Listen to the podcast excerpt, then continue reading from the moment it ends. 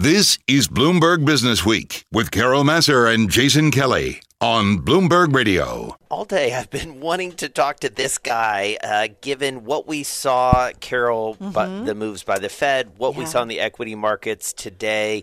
He understands the world of credit and special situations incredibly well. Dan Zwirn joins us, CEO of Arena Investors, joining us on the phone from Long Island. Dan, great to talk to you.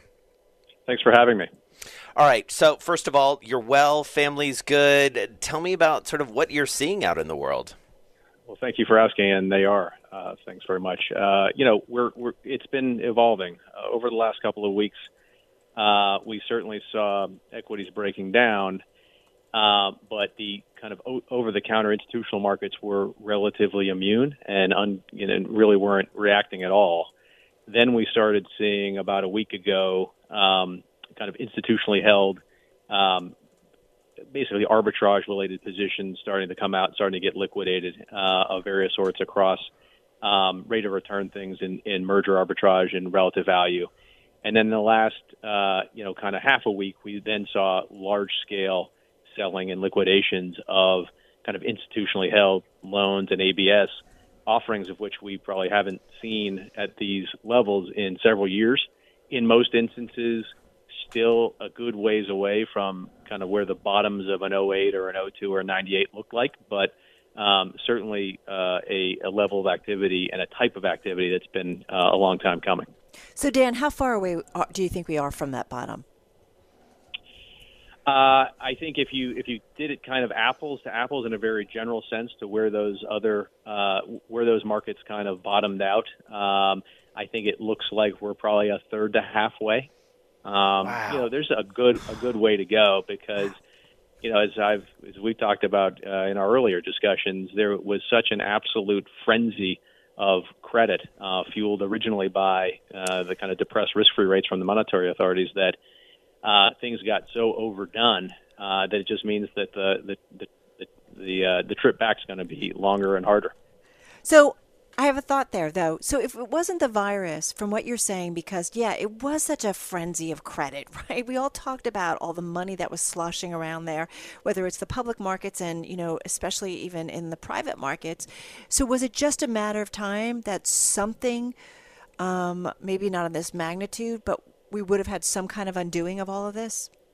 Absolutely, absolutely, and it's totally consistent with the last, you know, several hundred years of market behavior ultimately the thing that kind of knocks the market off its off its chair is going to be something uh, none of us counted on by definition.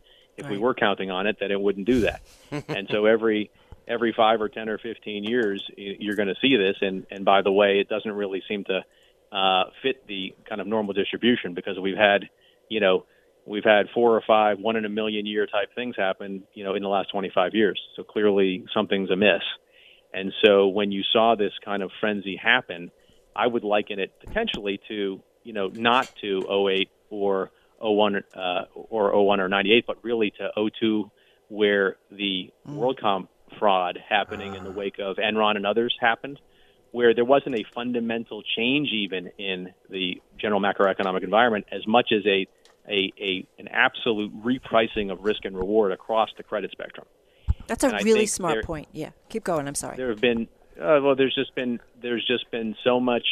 Uh, this party has been such a frenzy um, that, and it's l- lasted so long, even relative to kind of normal careers, that right. the number of people, even uh, old enough, who are still in the market, who were senior enough to be kind of at the trigger in some of these uh, old time times, so to speak, uh, has dwindled. And so this is a big surprise if you just haven't lived that long. Right. Uh, and so that really exacerbates what you what you see. And then, as I noted in a in a bit of a paper I wrote, you know, there's a whole series of secular changes that happened in the wake of the of the crisis of the 08 right. crisis that have changed the game, uh, such that it, it if a situation like this ever arose, the issues that it caused would be greatly exacerbated. So tell us about that because that's exactly where I was going to go next, Dan, is these structural changes. And I believe the last time you and I visited on Bloomberg Television, we talked about this. There have been these structural changes that were at least, if if not an intentional, certainly uh, an unwit, maybe an unwitting reaction to what we saw in the financial crisis. What's the most important structural change that got us here? Well, I think it, it's it, first and foremost, it's just the absolute explosion in the number of um, uh, asset liability mismatched entities out there, whether mm-hmm. it's ETFs or certain types of hedge funds or mutual funds. Um, you know, just because you allow investors to get their money out daily doesn't mean you can produce it for them. Uh, if you're buying loans or or buildings or other highly illiquid things that were put into these entities, and so that is a is a really major issue, uh, and that really starts uh, the starts the other ones down the path. And and is that just owing to all the money that was pouring in, especially from the private side of things, or what led to that imbalance? Well, because ultimately, uh, there's going to be if the customers want it bad enough, yeah. Uh, you know, someone's going to give it to them. And if someone really, really wants their yield and wants the perception, if not the reality, that they can access their money when they want, someone's just going to finally say, "Okay, here you go. You can have your money anytime you want." But by the way, and all this, all these disclaimers in the fine print, it tells you how it's not going to actually happen when you need it.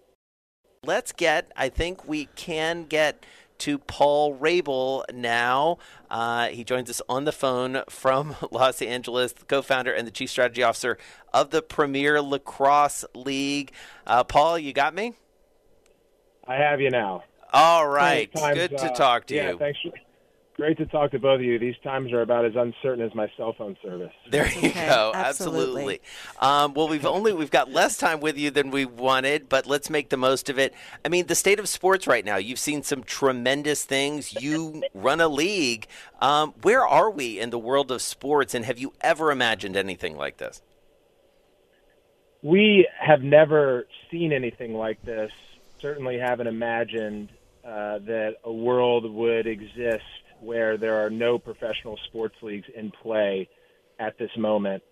Um, and so, for all of us at, at the league level, we've actually locked arms and uh, are, are having conversation daily. So, between the PLL, the NBA, the PGA Tour, um, and then there's also a, a seasonal tranche of uh, decision makers. So, probably uh, safest right now are fall sports. Right. And uh, and we're in the summer, so we're certainly uh, observing what the current leagues are doing that were caught in the middle of the season, having conversations with all the networks, the venues, shareholders, advertisers, and with the news today about the Olympics postponing, which mm. you know, it, it, I thought it was anecdotal to the way this whole you know this this whole last seven to ten days have gone. Really, it's felt like we've uh, we've experienced a whole year's worth. So to put it in perspective, the Olympics, they sent out an email to their membership just yesterday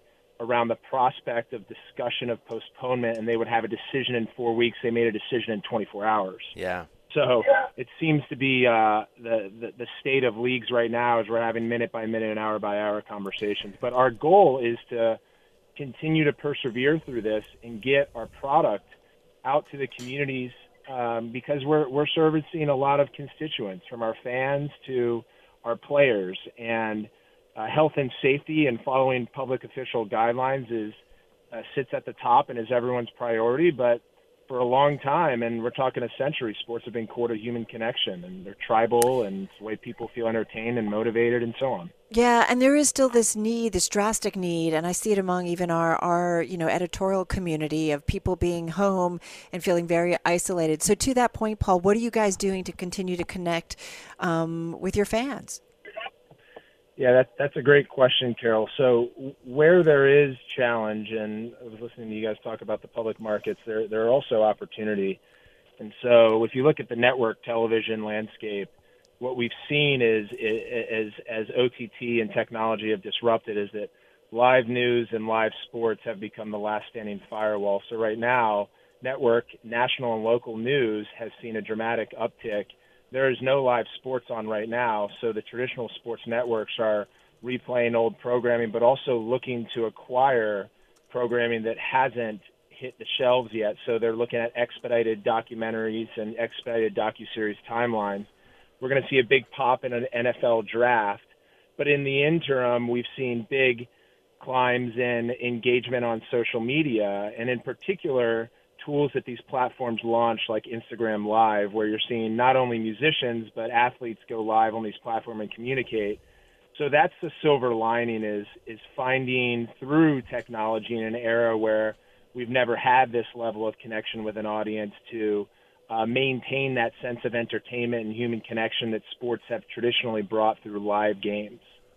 And so, Paul, knowing that the timeline is incredibly fluid, you know, when does your team, what's your timeline for thinking about your season, which I believe is scheduled to launch at the end of May, right? That's right. So, right now, we're a, a May 29th and 30th opening weekend, and it's getting tighter and tighter. Jason, to, to your point, and uh, you know, there's a, there's a lot that we're going to find out in these next two weeks as, mm-hmm. as we're in the midst of of the curve. And, uh, you know, there's a lot that our economic leaders and public health officials are, are deciding on. And right now we can, we consider ourselves very much a part of a horizontal strategy to, to self quarantine as a nation. But I, I think it will evolve into a more verticalized strategy to focus on imminent threats. Mm. Um, and and then from there we'll, we'll see uh, kind of a trickle back up to normalcy, hopefully. And so for us, given our cushion, so to speak, in scheduling matched with our tour based model, which we had announced with Bloomberg now about a year and a half ago. We actually have uh, about a dozen scenarios that we've planned around contingency of if we have to delay the start, we can actually pull by virtue of that tour based model, similar to like Jenga and restacking your right. blocks, is we can take week one and slide it to our first bye week in July. We can take week two and slide it into our second bye week. So right now we have about a half half of our scenarios where we maintain a full regular season, playoffs, and championship, and then the others we can take a traditional game weekend where all of our teams are in market, extend it a day or two, and do double headers so we can fit. So our goal is to optimize and maintain our current schedule so we can you know be great partners to our network and our advertisers, but it, over top is is health and safety of the players. So we're monitoring it right now. Well, and so, to to that point though paul right like as you said how things how the olympic committee sent something out over the weekend and thought you know there was going to be at least four weeks to still think about it and then change their tune just today. I do think and i look at the financial markets this way that things could change very rapidly if we get our, he- our head around it. I, we've only got about 30 seconds but i guess that's the same for sports or is that the case? Just quickly. That's that, that's absolutely the case. You know, the Olympics, I think, are a different case study. Yeah. It, it wasn't apples to apples to leagues because yeah. you're talking about a 14 day tournament and the domino effect of a four year setup where a lot of the countries are still determining who their participants are going to be. So they had to make a decision very swiftly. And it's going to bring a lot of economic, economic deficit to Japan, but that's why they're going to postpone to 2021. Uh, but you're exactly right. This is very anal- analogous to the markets the sooner we can kind of align as the private and the public sector and move swiftly, I think we do need to verticalize our efforts right. into the most right. imminent threats or most at risk and try to get the yeah. less at risk back to normalcy. Right. Stay safe. All Paul. right. Stay safe, Paul Rabil. Uh, we'll catch up with you more in the not too distant future as you continue to make decisions.